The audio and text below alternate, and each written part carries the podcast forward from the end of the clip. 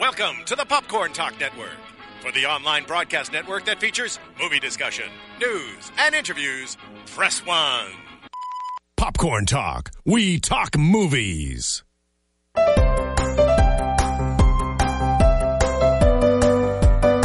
the Popcorn Talk Network, the number one online broadcast network for movie talk, this is the Cosplay Coach. Costume breakdowns and tips and tricks to create your own. And now, the coach herself, Meredith Placko. Oh my god, hi everyone! Welcome to episode one of the Cosplay Coach. I am super excited. I also have had a lot of caffeine today. I want to welcome all of you for joining in for this inaugural episode where we are going to talk about Cinderella. Now make sure before we get into things, I want everyone to go to iTunes, subscribe, rate, hit up those like buttons on YouTube. And if you want, you can join a conversation with us live on chat. We've got Steven in the booth. He'll be moderating all great things. And I want to introduce my amazing guest for today's episode, Anastasia Washington. Hi guys. I'm so excited to be here for the Thank first you so episode. much. Yay. I know. So tell us a little bit about yourself in costuming and co- as a cosplayer. Uh, I have been costuming for quite a while. Um, since since I guess it's been like ooh, I'm going to age myself here. Uh, maybe 15 years. Yeah, I've been same here, so um, good girl.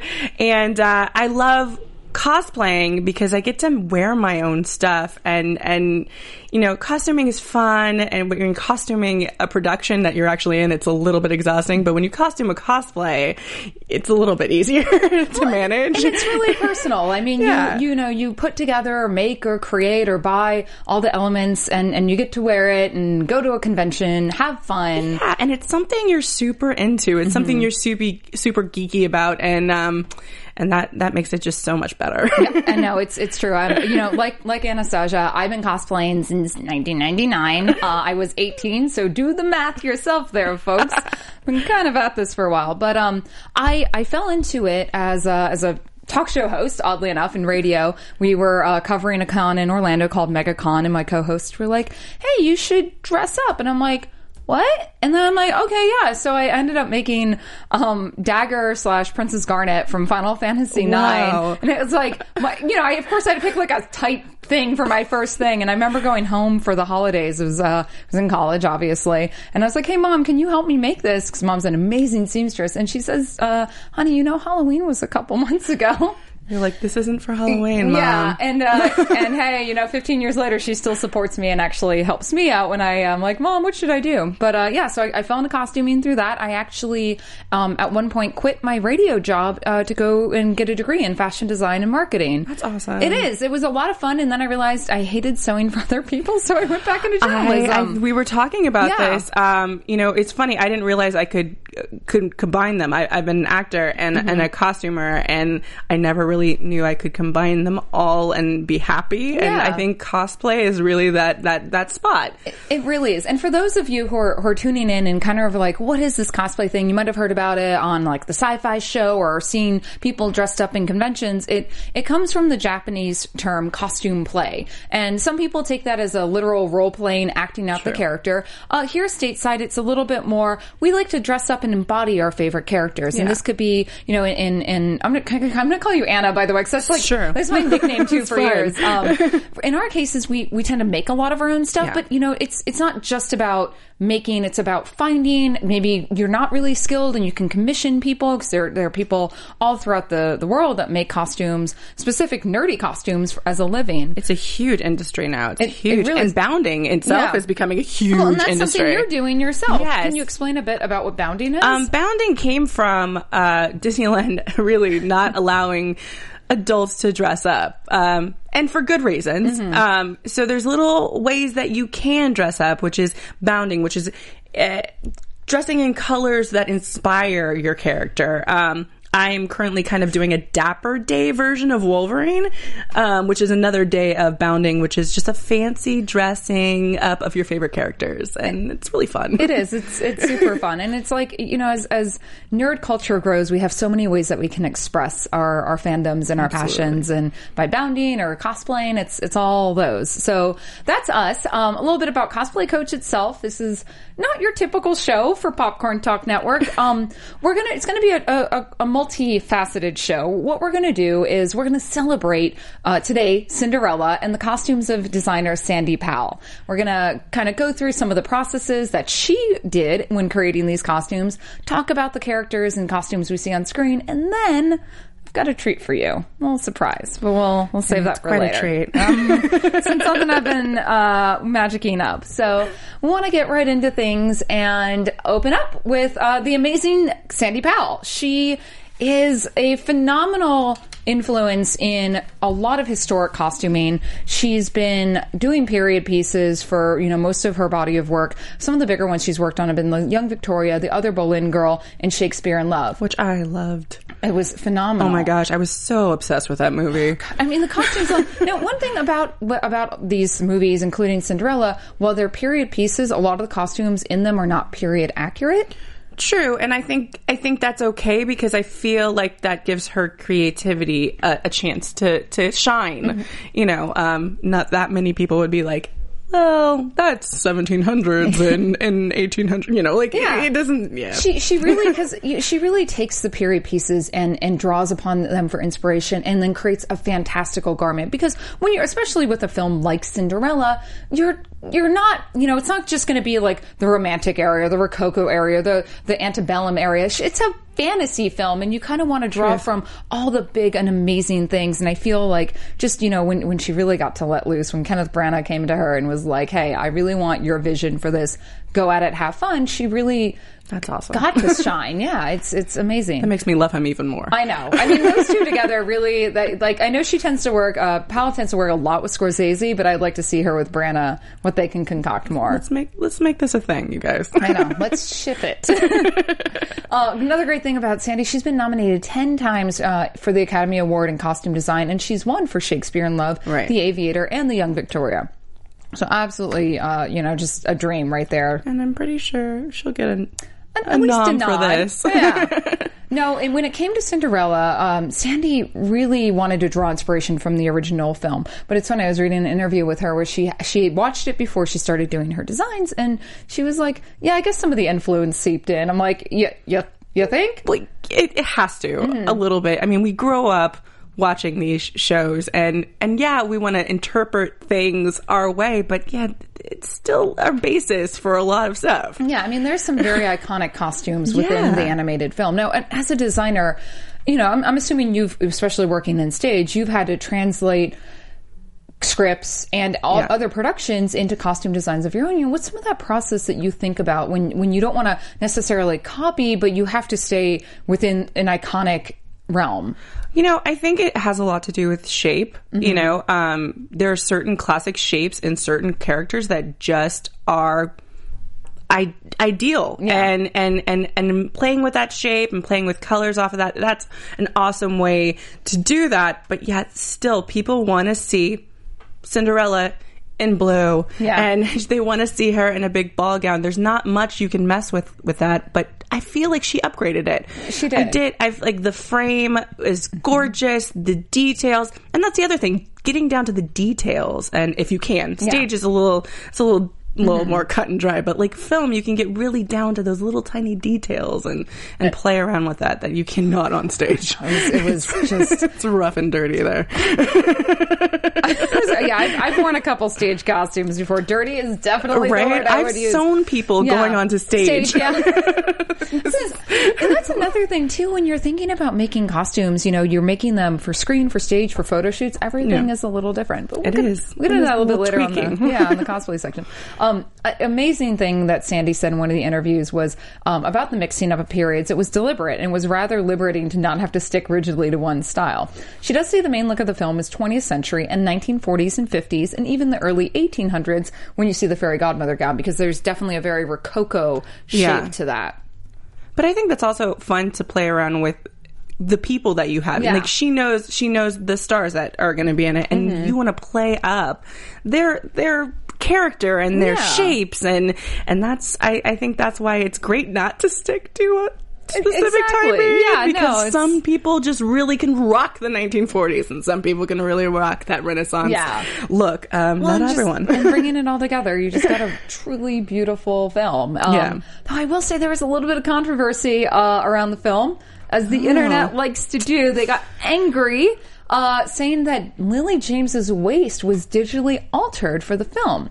Um, yeah, I, I heard this whole controversy, mm-hmm. and you know, it's funny that that frame is really coming back into play. Like Yeah. people are trying to get that tiny waist and training themselves and stuff like that. And so I really don't understand why there was such a hoopla think- over it when everybody's yeah. trying to get that right I think now. what people don't realize is that well, one Lily James is a tiny, tiny girl Yeah. to begin with. She has Very an itty bitty waist, but on top of it, they laced her into an amazing corset to create that silhouette. You know, most of us are, well, especially me. I'm I'm a barrel. I'm just I'm like a 12 year old boy. I'm just pretty like like that. I also have like a wide rib cage. You know, some girls are blessed with a really tiny waist, and then sometimes to create that illusion, we wear what's a, an undergarment called a corset, where there's generally steel boning. We get tight laced in. It's very uncomfortable. Yeah, and and and it really has to do with how you're tightened in there Mm-hmm. too. I mean, you can be tightened into a corset and and it looks wrong. It Yeah. just looks wrong. Yeah, there's there's just like I mean there are some some women who are known for tight lacing, lacing and they Yeah, get these you know absolutely. absolutely beautiful um, waists, but the damage. If it's done improperly, you can actually hurt your internal. Oh, organs. absolutely. And you know, it's it's funny. Uh, I I do a show with RuPaul's Drag Race after show, and uh, some of the guys are doing it now on Oh in drag, and the, the the the tininess that they can get to is insane. Yeah, actually, um, my friend Anthony Canney of the House of Canney is one of the designers for several of the contestants on RuPaul's Drag Race, and he actually specifically has come up with a men's corset that a lot of them wear. So I bet he did that one last week where it was like that Yeah, was week was it was ep- like an, it was like my arm. Yeah. His, his waist was my arm. If you guys ever want to go see some amazing men in corsets, go go hit up the House of Canney. It's pretty impressive. Done. Yeah. so yeah, so it's just it's it's phenomenal what we can create. Um, now the film itself had several iconic pieces of costume outside of the blue gown. We have Cinderella, who in in both the animated film and in this feature film, we see her most of the episode, or most of the episode, most of the film in what we call in in the animated version the maid dress. Yeah. It's uh, you know, in in the film or in the old animated show, she's you know very drab colors. It's Yeah, kind like of like peasant ragtag, yeah, yeah. very. But um, what Sandy Powell wanted to do was something a little bit different. She didn't want her to be necessarily ratty and gross, uh, but she she chose to keep her in a dress that over time kind of got distorted and destroyed and distressed. And that dress is is stunning. It's absolutely beautiful for in its simplicity. And you can find a lot of garments like that. It's really similar to what you would see um, maids wear in the Rococo period from like around the mid 1700s. There's a, a great painting um, that's up. Uh, in um, in the Versailles of a bunch of uh, milkmaids wearing very Yeah. similar garments, and it's really really great. Now, in terms if you wanted to make that dress, what would you you know what are some of the ways you would go about that? You know, I really liked how she did the because the decaying slowly it Mm-hmm. shows the decay of of of her life. Yeah. And then and then that makes that dress even more grand when she gets to that point in her life. And that's what great costuming does. It can really show Mm-hmm. an evolution of a character and a de-evolution of a character really well. So I, I liked that. I mean, it is iconic to see her as the traditional, you know, Yeah, and sender gown. maid. Um, and I guess it would really depend on what direction the director was going with Yeah. it. And, and that's another thing. Costumers talking to their directors and feeling out that that whole relationship and where, where how dirty and deep are we getting into how bad she was treated. Yeah. Because I mean that that that is really important in that especially No, and you, dress. you you make you make such a good point too about how that does show the de- de-evolution of our character, and and something you know for costumers, for cosplayers out there that maybe want to do this version of the costume, you might want to look into doing distressing, Yeah. which I is something I love, especially if I've been working on a costume and it's been giving me a lot of grief. I like to set it on fire because I can, and then I'm like, oh, post-apocalyptic princess. You're like I wasn't angry. I was just doing this on. this is how you do it. But one of the some of the great things you can do because uh, uh, that the maid dress specifically is a lot of natural materials, lightweight cottons, linens, you know, things that you can you can actually find pretty readily available at your local Absolutely, Joann's yeah. and fabric shops. Uh, but if you wanted to kind of give it that rough and tough, you know, a lot of times put something in the dryer a lot. Just like dry it like on twenty different cycles. nothing, Yeah. nothing distresses like a dryer. It really does. It'll start to fade. It'll start to fray. Um, some of the other t- tricks that I love to do when I'm distressing is uh, just you can get fake dirt. Um, ben Nye is a company that makes fake dirt. And and rub all it. different colors Yeah. too. Oh my gosh, the colors they have. and it stains fabric pretty well, but it'll wash out if you wanted to do a clean version. Though if you wanted to go um, a little heavy, also if you wanted to make some scratches and dents, uh, get an emery board and just kind of file um, down on the fabric. It kind of pulls the fibers apart. It's pretty pretty neat little things you can do to add some. Pretty awesome. Tear, yeah. yeah. I, I like distressing for for character. You know, Yeah. I, I have a I have a cosplay. I'm planning on making this elegant dress and then distressing it. So I'm excited about that. And, and, and you can't ever go wrong with a lighter. Just saying. I know. I know. Though only if it's natural fabric. I will give you guys a little tip here. If you have a synthetic fabric and you don't want to hem it, like a lightweight uh, polyester organza, you can actually just burn the edges and it'll seal it and it won't fray and you don't have to worry about hemming it. I do that a lot with circle skirts because I hate having to hem Sure. a big circle. It's an amazing little trick. So yeah, set fire to natural fabrics, but use fire to hem unnatural fabrics. I, I should have done that with my Khaleesi outfit last year. It was fraying all over the place. Oh my gosh! But sometimes, if you're the queen of dragons, I was like, be- well, she she had a rough day. Yeah, just run into some fire.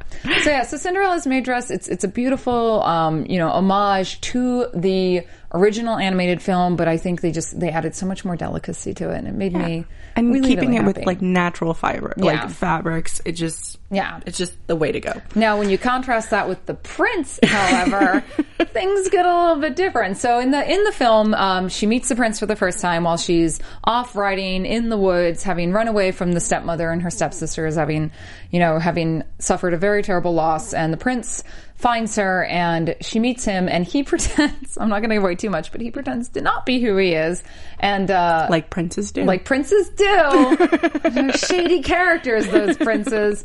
Uh, but we see him in this gorgeous green uh, jacket with the the beige um, pants, and you'll notice with Prince Charming's costumes, they they're very. It's a very similar design all throughout. Like all his his main three or four outfits, the the green, the white, and the, the wedding at the blue, or the wedding at the end at the blue. Um, very similar spoiler design. alert. I know, right? Spoiler if you haven't seen it. I'm learning all the costumes.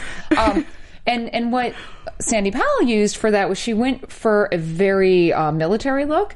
And it's great because I've actually found patterns online. If you if you men out there want to do Prince Charming, there's some really great resources. So um, if you're out there sewing, you can go to the local fabric store and you can pick from Simplicity McCall's, Vogue, Butterick, or your usuals. But there's a couple companies out there, Patterns of Time, Past Patterns, Truly Victorian, and such that do make historical based patterns. Now these are not for the faint of heart. You do have to have uh, some good idea of how to sew. Uh, but I've I've been really excited because I do want to make Prince Charming for my boyfriend. Um, and I found that Past Patterns has a reproduction of an 1812 officer's coatee coat that would be a great basis for the main pattern of this the white. Uh, or really the green or, or any I was of like, them. are you doing the green? Because the green is so it's so pretty. I know the green is really pretty, but if I'm doing the ball, you know, Yeah, it's tough. yeah, you're right. Uh, You're and, uh, right. My boyfriend likes white for some reason, but yeah, it's Yeah. so you can see this great drawing that you're like, oh, this is a pattern. Um, and I've I've worked with past patterns before. They don't come with a lot of instructions. It's it's kind of like you have to know how to do stuff. But if you're um, a mid level to experienced seamstress or you want to really go off a challenge, I'd really recommend this. Um, and and now of course the prince it doesn't just end there. Uh, you got to get the undershirt and a couple of other things. So yeah, they there's have a few um, pieces there. yeah, so um, they have a great uh, men's undershirt, 1700s to the first half of the 1800s. Beauty about men's clothing, it doesn't change a whole lot. There's about 300 period like years of men's clothing that's the same. yeah. And they also did um, a single-breasted waistcoat uh, from the same company. It's um, from the uh, similar time period of the late 1700s. Now, the one thing to keep in mind with the prince that you know it is all single-breasted. It's not the double-breasted um, look, which you'll find more common with military coats and such. And it looks really good. It looks super good. Uh, now, fabric wise, uh, sorry guys, it's going to suck if you live in a warm climate.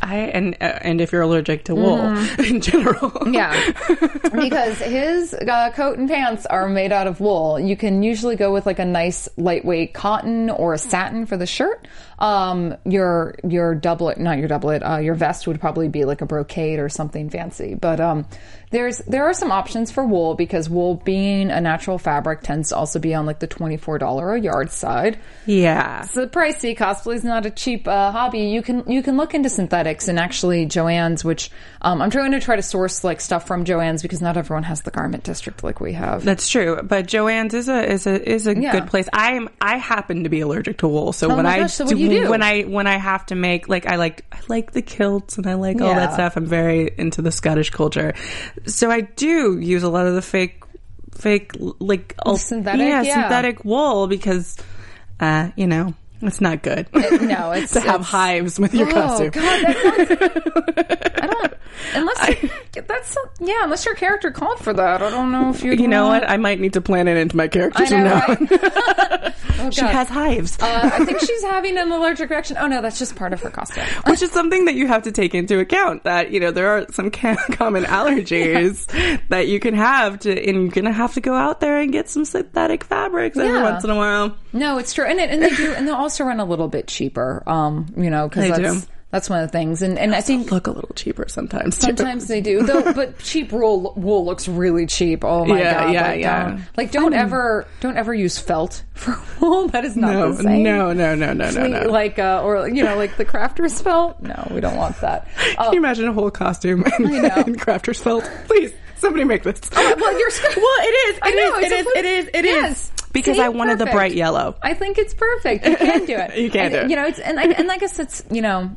That's one thing about cosplay is that it can be as inexpensive or expensive as you want. True. And- the only reason I used crafter's felt for my skirt is because I wanted the brightest flippin' yellow also, ever. poodle skirts tend yeah. to be yeah yeah, like a, a nice big felt, and you can get it like really wide. yeah. But yeah, for for like this princess costume, you know, there's a lot going on there, and and you know, it's great too because even with the pants, you could go with something with a little bit of a stretch in it. Yeah. Uh, so you know, you don't have to worry about trying to make fitted pants, and in the jackets, you can definitely do synthetic. And a lot of people, you know, would probably be intimidated by the um, appliques that they see. Something I found that I really love is I'll go find uh, lace, like really nice lace fabric, or order lace appliques and just put it on. I have a I have an, um, an embroidery machine that I never use. I just tend to be like buy stuff that I cut. invest in that. There, when I figure out how to use mine, maybe I'll care. But Yeah. right now, I'm like, I'll just find something that's close enough. I'm the Yeah. queen of close enough. Yeah. But yeah, I, agree. love, I love, and you know, I love all the little details from like um, the garland on his jacket that's repeated in his collar, and also in the back where the tails meet. It's just uh, you know.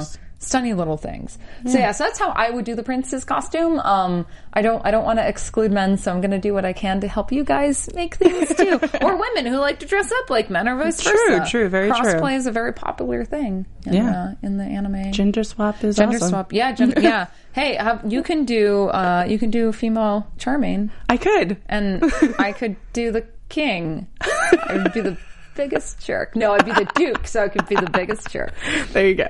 now uh heading over to one of the other more prominent costumes was Whoa. Helena Bonham Carter embodying the fairy godmother. She is. She's kind of what I would think of as the fairy godmother. She is, I and- want her to be mine. And I'm really glad to see her in, in a different in a different silhouette. Yeah. I, I really she she's gorgeous in her Tim Burton esque, you know, Mm-hmm. Creepy, jig, creepy jig yeah. jagged lines. But this is this, is, is- also this is very stunning. amazing on her. She well, she's a phenomenal character actor, and I don't think people like associate Helena Bonham Carter as a character actor, but that I mean, She definitely that's is. what she Yeah. is, and and she really like you know outside of this costume, she brought to life this kooky, weird. You know, if if I was like a Cinder maid waiting for like some magical, like not even th- believing in magic, and this woman popped up, she would at least make me believe with the way she was. Because I wouldn't expect my fairy godmother to be the sweet, beautiful blue fairy. No, she'd be a kooky old maid who I'd be like, what? What, what have I just gotten myself into? I So true. I think she's been hitting the nectar too much. but that that outfit is amazing. Yeah. and I'm so happy to see her in this. This, I mean, I mean, it shows her character. I'm not, I'm not going to say it's not, it's not kooky. It's Mm-hmm. No. not, it's not grand. It's, it is, but It's it's, both. so different than what we usually see her in, and I'm very happy to see that. Yeah, no, and it's it's a it's a beautiful now and, in this is very much a Rococo Marie Antoinette era Yeah. piece. And one of the cool things that um, I have I actually brought this is for later, but I Oh, do want to show um, Simplicity. They uh, have a pattern. It's pattern number 4092. And uh, this was actually used when I wanted to do an Elizabeth Swann costume from Oh, yeah. Pirates. But it's a really good, tame Marie Antoinette pattern, though um, the company does make a better, more accurate one. But uh, this is a really great basis that if you wanted to start uh, for your fairy godmother costume, you can get this because it has a lot of the similar style lines that you're going to see. And it's amazing how they mix time periods with the hair being Mm-hmm. Yeah. very 1940s I know pin the Elizabethan collar in the back. It's really, it's really a Yeah. gorgeous piece. really is. And and fabric wise, this is one of you know much like Cinderella's blue gown. There's a lot going on in this fabric. Mm-hmm. Uh, it actually um, in person it reads silver. It's not uh, a blue fairy. This is um, you know a lot of the costumes in Cinderella were actually tinted in post. That's where your digital alteration comes in. Um, Interesting. yeah. So so the dress itself is very white silver with like some blue overlays, and the the top layer is this really interesting fibrous uh, synthetic material that uh, Joann's right now has something very, very, very similar. oh, I think I got it in gold for Yeah. Daenerys. I actually have it in blue for my uh, Elsa cape. Ah. and it's it's a really neat material that if you it's very difficult to sew with um, because the fibers just want to pull apart. Oh, they do. yeah, but if you back it with a, a, a sheer fabric, it- you'll really be able to overlay it. And I think it's um it's about nine to twelve dollars a yard. Don't quote me, but you can get a. They have some fifty percent off coupons coming up soon. Yeah, keep on those coupons, Yeah, dude, sign up. And Joann's also takes competitors' coupons. Uh, so yeah, it's a really great basis if you are looking for a more screen accurate fabric. Um, and I would definitely, you know, stick with like a, a, a polyester satin brocade or uh, poly, yeah, like a not brocade, The like side a- of her her, like a- bodice is brocade, right? yeah, it is Correct? definitely like yeah, Okay. definitely a brocade. So you can get a polyester, or you could go and be fancy and get silk, you know. Yeah. But but but this costume, I really feel you could make with what you find at Joann's. And one of the one of the great things, especially Simplicity does, is uh, every year on Halloween they'll come out a couple months before whatever the big movies are from that year. They'll come out with patterns and uh, similar fabrics. True, and also a lot of times your patterns at Joann's are, are like forty percent off for Simplicity this week, and next week it's McCall's, and Mm-hmm. Yeah.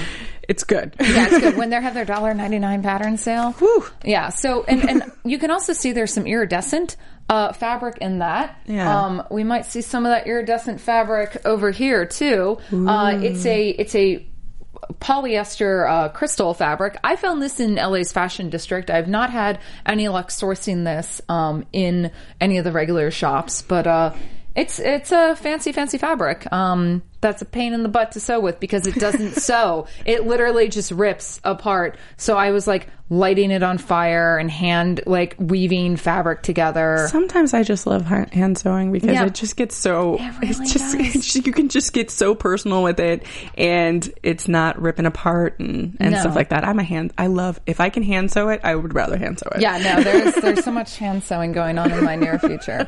Um, you know, another other little details too, where they brought in with the fairies, the little wings on the back of oh, her. Oh, so cute. Aren't they so precious? Like she's, I I'm really glad they didn't do a literal interpretation. Of, like huge, huge fairy wings. yeah, Yeah, it is very cute to have little wings. I just, and then we've seen it so many times. We've mm-hmm. seen so many versions of it. So I like that she took liberties this like is this. I think of all the costumes, this deviates the most from the original film. Absolutely. and I think for good reason. yeah. Yeah, it's it's one of my it's probably my favorite costume in the film. Um, She's like one of my Yeah. favorites anyway. Uh, yeah, she's just like it's just, it's Helena. yeah. But yeah, so it's um there's a lot going on there and, and I would definitely say uh, those of you at home wanting to make it, start sourcing your patterns now because you're gonna want to pull from Rococo uh, era, you're gonna want to pull from uh, Tudor period for the neck piece, uh, and then just go crazy with all your skirts because Yeah. there's a lot of flounce. Tulle will be your best friend. It will because you're going to have a lot of filler time. Yeah, and, and tulle and tulle or crinoline, which um, is the the thicker, slightly nicer form of of tulle. It's a lot more stiff. Is used a lot in making petticoats. And if you really want to be able to get that sheer material to stand out, I would definitely go with like a more crinoline based fabric, um, which you can. I generally again don't see that at the um, at the the box shops, as I call them. No, but you'd probably have to go to your fashion district, District, wherever that is yeah. for you. or fabric.com is a really uh, good Yeah. resource. Yeah. Yeah. So, but yeah, that's that's uh, that's Helena being amazing. Also, if you want a specific like brocade fabric Mm-hmm. or something like that, you can go to Spoonflower and kind of like screenshot and do stuff like that. And if you have a really good person that can do digital Oh, very true. manipulation for you, Yeah, um, Spoonflower and um, there's another one, uh, Fabric on Demand. That's right. Are uh, printing sites that you can get custom printed fabric, and they'll do uh, different types of uh, cottons. Um, Yeah, I- they do satin satin, now. spandex. Um, Spandex. yeah, for I did that once. So it's really good uh, if you're a stickler Mm-hmm. cosplayer or costumer. Uh, it's really good to do that because some people are really like, that's not the pattern. Yeah. This is a way to do it. I, uh, I, I, a couple years ago, I entered a contest called the World Cosplay Summit, and I did Queen Esther from Trinity Blood. And I'm sorry I don't have a photo of this because I didn't know I'd be talking about this. um, I actually found a company in India because I needed 20 yards of fabric uh, that did a custom uh, woven satin brocade. That's awesome. So yeah, for as much the as I internet, pa- yay. yeah, the internet, yay. But as much as I paid for that stupid costume, I could have taken myself to Japan. Next time, just Yeah. take yourself Yeah, to yeah. Japan. Just don't why compete? Just go to Japan instead. That's my both. story. But congratulations to Katie and Diana who did win WCS because they were amazing.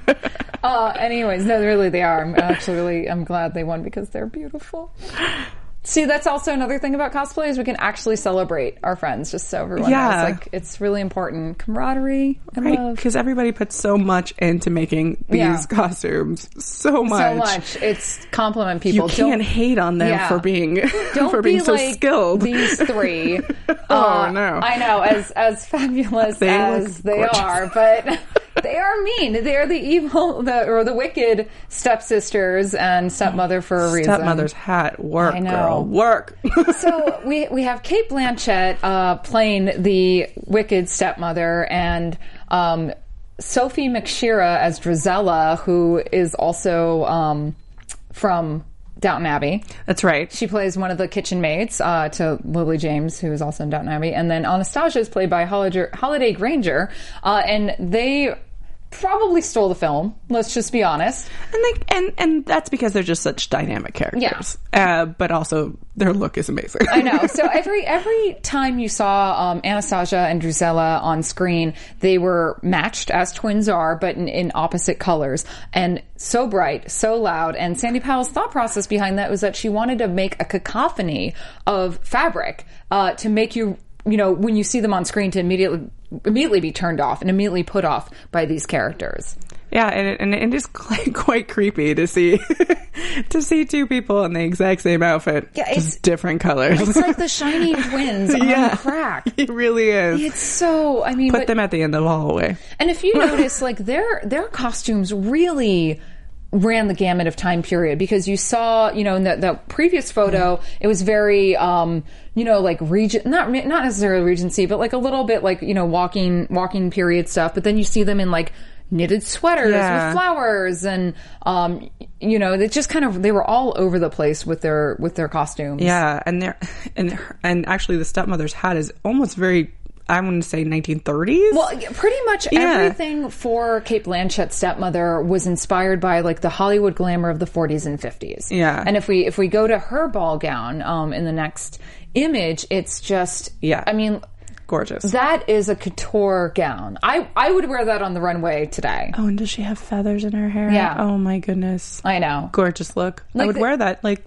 Right now, yeah, right just now. put it on. I would just do that. I mean, this is this is something that obviously takes you out of the time period, especially when you see Yeah, it in the ball. But it sets her. You know, this is again a, a great uh, thought on the designer's part, where she just wanted to create a character that was so different and stood out.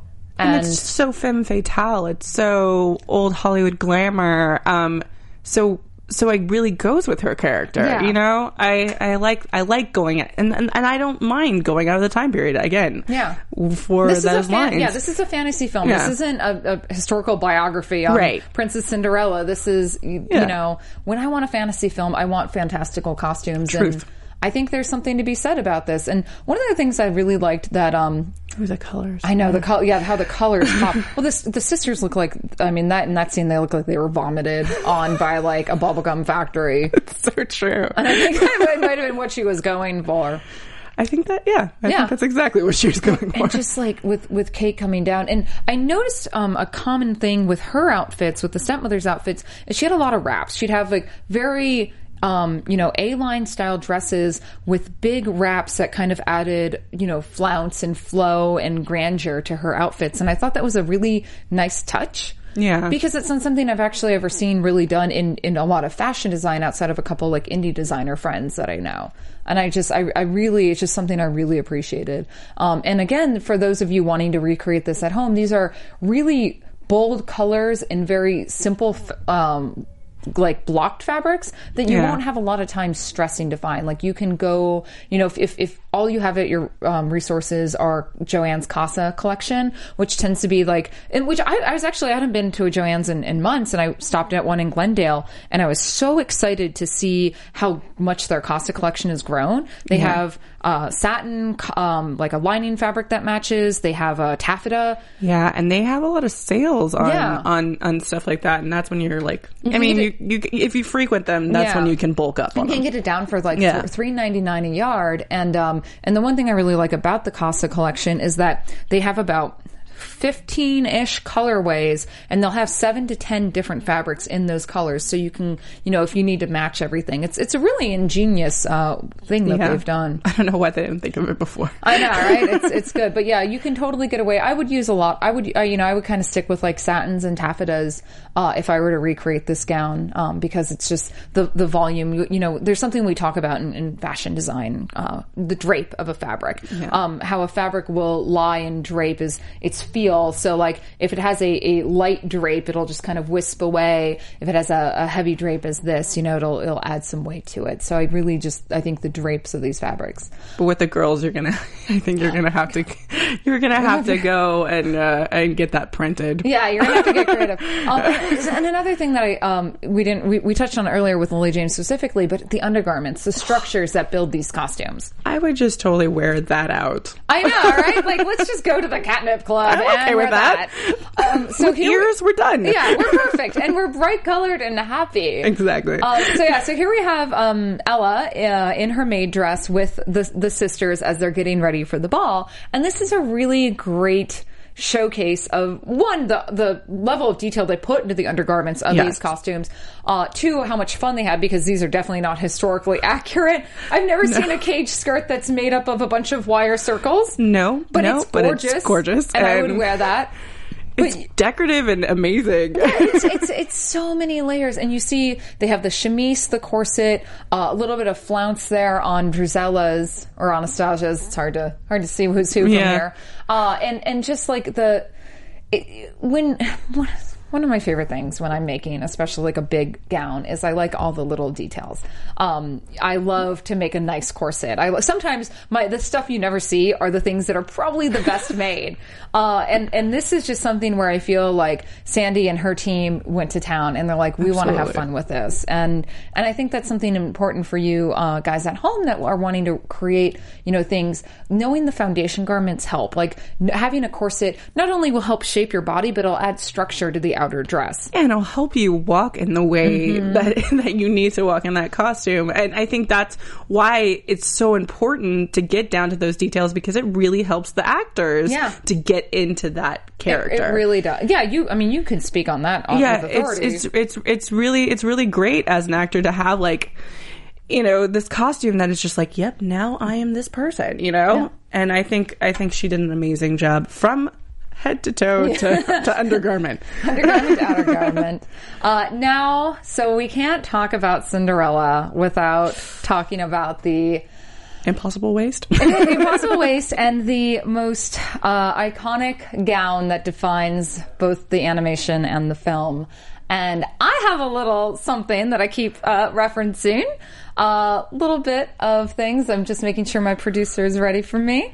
Uh, that I started uh, two days ago. Wow. Um, I've decided that I wanted to take a crack at making Cinderella's blue ball gown.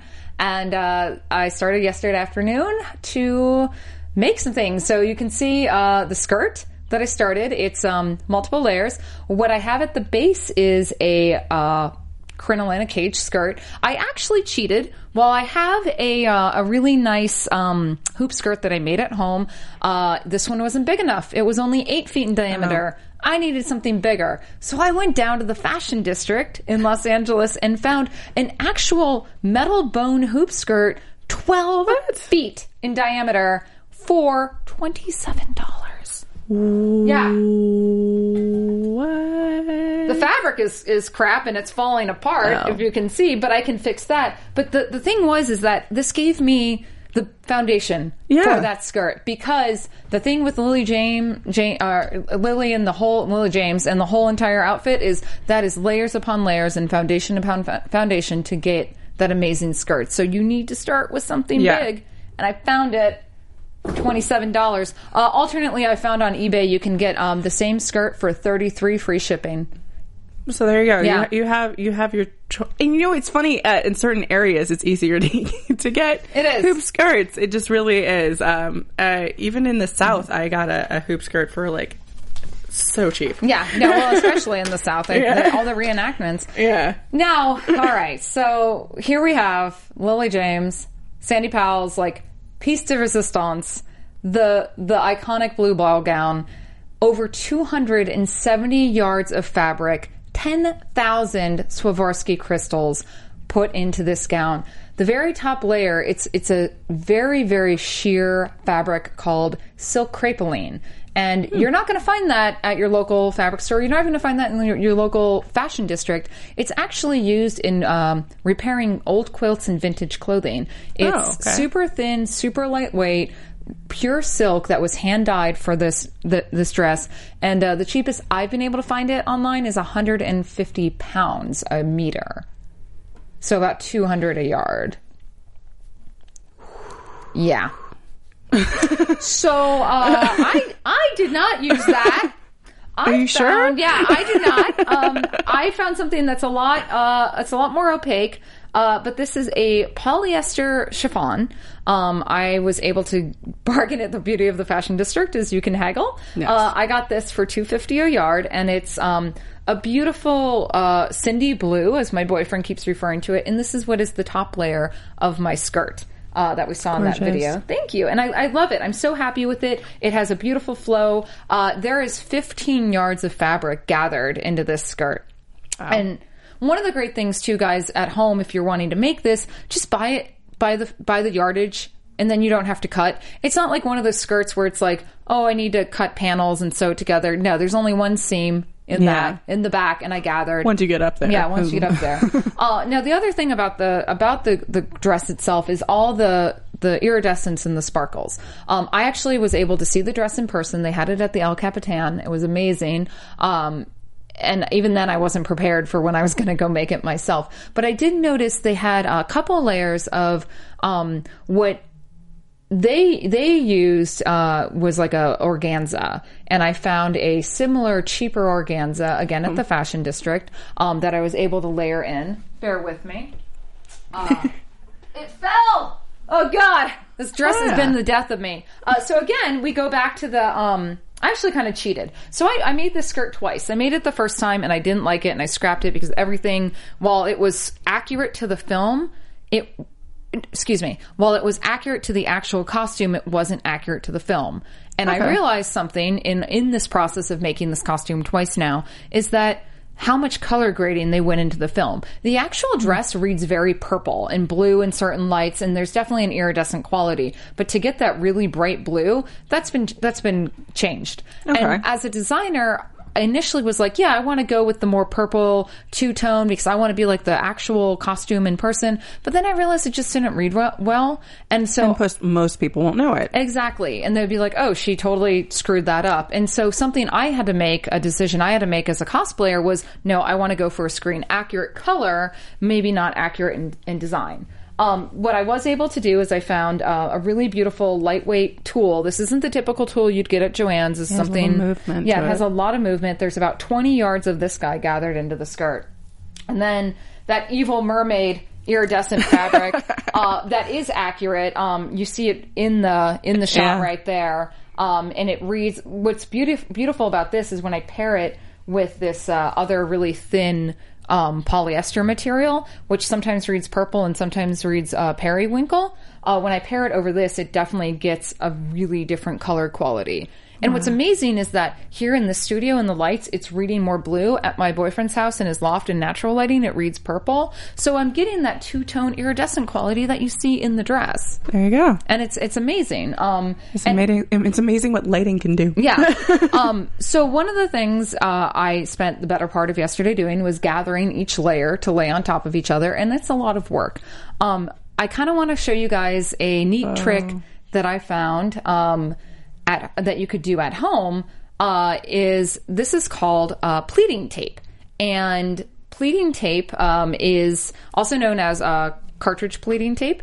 The way that that uh, the actual Cinderella dress was made was they did cartridge pleats, and as a historical costumer, you'll recognize that uh, used a lot in the Tudor area, and it literally looks almost like an accordion. You kind of just go back and forth, and you have to hand pleat.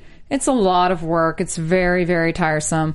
But uh, most drapery stores will have cartridge pleating tape, and what you do is you sew this to the um, wrong side of your fabric, and you can pull and pull and pull and pull, and you have beautiful me- measured gathers. um, this, however, won't work for Cinderella because you need to gather more fabric than that will do. Because the thing is, is the thicker the fabric, the less you're going to be able to gather into it. So uh, that was a great idea that I had that will not work for this because But it was a great idea. it was a great idea. But I wanted to share that with you guys, uh, anyways. Um, so yeah, I love. I, by the way, poor Steven, he's so good. He's following all around uh, as I jump off off script because I just want to geek out about making costumes. Um, but going back to the actual dress, as you can see here, this is uh, the petticoat that they had. Um, what it is is a uh, had f- flounced flounced frills at the hem with a second three layered organza petticoat placed over top. So to create a lot of the bulk at the bottom, they gathered God only knows how many yards. I'm going to estimate about 20 yards of fabric and then hand sewed it to the bottom of the petticoat that is then laid over the custom cage It's crinoline. gorgeous and so much work. So much work. I mean, it took a team of like 20 people. There's eight, eight people on this one, but like 20 people to make eight gowns over the course of the film. Those those women were busy. Yeah, they were very, very busy. Like, I mean, it sounds like a lot of people, but it it these are intricate. Yeah, that's the best sewing circle. I uh yeah, and you can just see some of the layering in there, and it's you know, and and, and at home, guys, if if you this is something you really want to make, but you know, I, and I'll, I'll I'll just be very upfront. My cost for not even both costumes, like the one that I'm actually using, we're at, at about four fifty. Um, it's it's not a cheap costume, but that doesn't mean it can't be done inexpensively. Uh, you can use the the typical tulle, like the dollar ninety nine yard, get it fifty percent off tulle. It's gonna be a little scratchy. Yeah, it's just gonna be a little scratchy, um, and it, it catches really easily and rips, but you can definitely add that, um, use that to add volume. Um, and you know, and, and you could you could realistically make this costume for under two hundred. Now, uh, in terms, I want to talk a little bit. I know we're running late. I'm just so excited. I wanted to share everything with everyone. I love costuming. Um, so I, I make a lot of my own patterns. I, I draft them, but um, you know, at home, uh, you might not have those skills or want to or have the time. So uh, you can actually what I call marry patterns together. Uh, so I started off with my Simplicity 40 4092, uh, which is a great pattern, but you'll notice on the Cindy bodice, it actually um, has sleeves uh, that kind of fall off the, the shoulder that help uh, keep the um, the Bertha, which is the detachable flouncy thing on top. Uh, so I actually found this Vogue pattern, Vogue 1095, that uh, had very similar sleeves. So I cut my patterns together, laid them on top of each other, and traced them to create an ult- my ultimate pattern. Also, because I am like the longest torso in the world, I had to add an inch and a half uh, at at the waist to extend it because I am all torso and no legs. I'm just like a walking torso. And then you might have the reverse problem. Yeah. So you have to adjust. Yeah, so so one of the things that's really important, especially if you're going to be working with, in in my case, um, crepe back satin, which is not an, an inexpensive fabric, uh, do a mock up. Um, you can get muslin; it's super cheap. Uh, I tend to buy it by the bolt when it's on sale, and um, I just use like a really thick stitch, uh, a basting stitch, and I sew a little mock up to make sure it fits. And then you can also use these later as pattern pieces Exactly. that you can keep because I shred those. Yeah, the paper. Yeah, and, and what's great is because you can also mark on the muslin while it's on you, or if you have a dress Yeah. form that matches. So, like, I wanted to extend the hip section up, so I drew that on, cut it, and then take it apart, and you have a beautiful pattern. And uh, and this is actually my what I call my hero bodice. This is what's going to be the ultimate Nice. one. Um, I did add a little bit of uh, metal boning uh, here to help with the structure, so it doesn't flop over. Um, and you can get uh, it's it's um, spring steel. Oh no, I'm sorry, it's spiral steel boning. I added in there. Uh, spring steel boning is a straight boning. Spiral steel is curved. That's great. It's really helpful. There's some photos not there. I can kind of see where I, uh, I'm not sure. I actually feel bad because I don't know what you guys are seeing on screen and what Steven's going by. Um, so uh, I will also make sure, by the way, for those of you listening on the iTunes, I will make sure all these images are available uh, to download so you can see. So that's uh that's kind of it on my costume. Um, obviously I'm in progress in making it. I want to debut it at Big Wow Comic Fest next weekend. So uh, I do want to invite everyone to kind of come sew along with me. If you're interested in making Cinderella, come join us on the Cosplay Coach Facebook page, and I'll post progress pictures and Fun. yeah, and hang out on Tuesday night and do like a chat session if anyone wants to hang out. Um, now, some of the things uh, too on the dress, um, you'll notice she's got the the gathered part on the front and little butterflies. Cuny. I know these are definitely not accurate. These are three ninety nine for a pack of a dozen butterflies that uh, we got in the fashion district in the party section. Um, you can find these online; they're really cheap. Something I'm going to actually go and do in um, at a wedding store. I found a pack of twelve butterflies. They're white, they're gorgeous, and you can paint them. And so I'm going to get an iridescent paint and then paint them myself. So they'll be a little bit more accurate uh, because the uh, actual butterflies were were hand painted by a master. I'm sure. Yeah, uh, they actually found this guy in Hiroshima who did all the butterflies. It's, I know, I know. Just No, uh, I know. Well, we're going to be wrapping up really soon, but I want to talk one last thing about the shoe. oh. Yeah. How Yeah. are you going to make those? Uh, I'm not. I am. I am buying heels that are going to have crystals on them. Okay. I'm going to bling them out. But the legendary glass slipper was created with the help of Swarovski. Powell decided to use crystal instead of glass because glass would not sparkle like crystal does. Eight versions of the shoe were created, but none of them were ever worn in the film after realizing that a shoe made entirely of crystal is near impossible to walk in. So James and Sid actually wore leather shoe, shoes, yeah, uh, that were digitally edited to look like the glass slipper. But that is an actual picture of the glass slipper uh, from one of the um, one of the costume exhibits, and it has the telltale butterfly. Uh, yeah, no, I went down to Santee Alley, which is a super cheap area in the fashion district, and I found uh, rhinestone bling shoes. Uh, for thirty five dollars, and they're super fancy, and I'm going to wear them for other costumes, so I'm going to go buy them. Perfect. Yeah. so uh, I'm getting the sign that it is going to be time to wrap up, but I just uh, there's a couple things I want to go through real quick. Uh, cosplay challenge. Ooh. Yeah. Uh, everyone at home watching, I challenge you guys. I have a two part challenge. Make a Cinderella gown or a costume from Cinderella. Or if you don't want to do Cinderella, we're gonna take one month. We will we will reconvene on this challenge uh, at the start of May. I want an original take on your favorite Disney character. And you can tweet at the cosplay coach. You can email us at Popcorn Talk Network. You can find us on Facebook. Show us your pictures, send them in. We will put them to a vote in May, and there will be an amazing prize.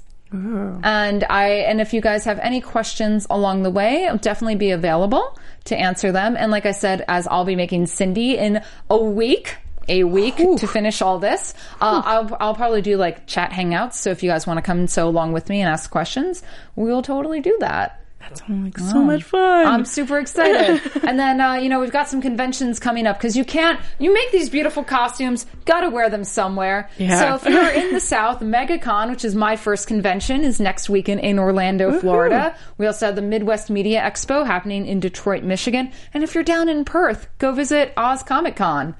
I will leave now. I know, right? I'm on my way. And uh, yeah, so you know, if you guys have any questions about conventions that are coming up, go to conventionscene.com or upcomingcons.com. Both of them are really great resources. That's your cosplay tip of the week uh, to find out where you can go play dress up. So yeah, I think that's I think that's it. I think we can say cosplay coach is is, is done. Oh my god. I know. Whoa. Wow.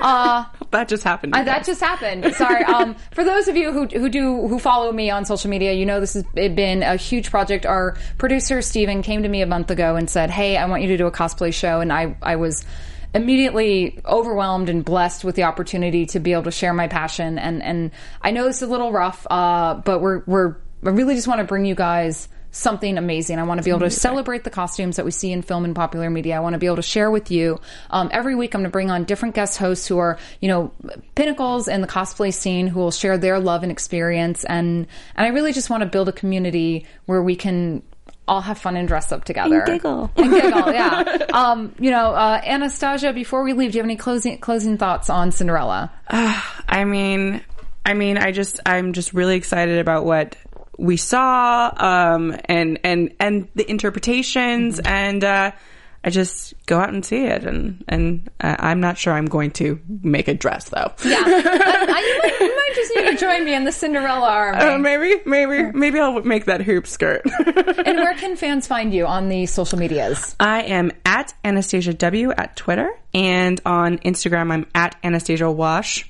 And uh, you can uh, keep up with me on my website www.anastasiawashington.com. She owns all the Anastasia. I W's. do. It's all mine. Awesome. Well, thank you so much for coming and joining on Thank this you so first episode. Uh, if you guys are going to be in San Jose on April 18th and 19th, come say hi to me at Big Wow Comic Fest. See the dress in person. And you can find me on the internet at M Placko. And uh, we'll be back next week with Game of Thrones because it's coming back. So how can we not talk about the costumes? Thank you everyone for joining us for the first episode. And remember to like, subscribe, rate, find us on iTunes, find us on YouTube on Popcorn Talk Network, uh, find us all around the internet and let us know that you love us so I can keep coming back with these amazing people. Goodbye. From producers Maria Menounos, Kevin Undergaro, Phil Svitek, and the entire Popcorn Talk Network, we would like to thank you for tuning in. For questions or comments, be sure to visit popcorntalk.com. I'm Sir Richard Wentworth, and this has been a presentation of the Popcorn Talk Network. The views expressed herein are those of the hosts only and do not necessarily reflect the views of the Popcorn Talk Network or its owners or principals.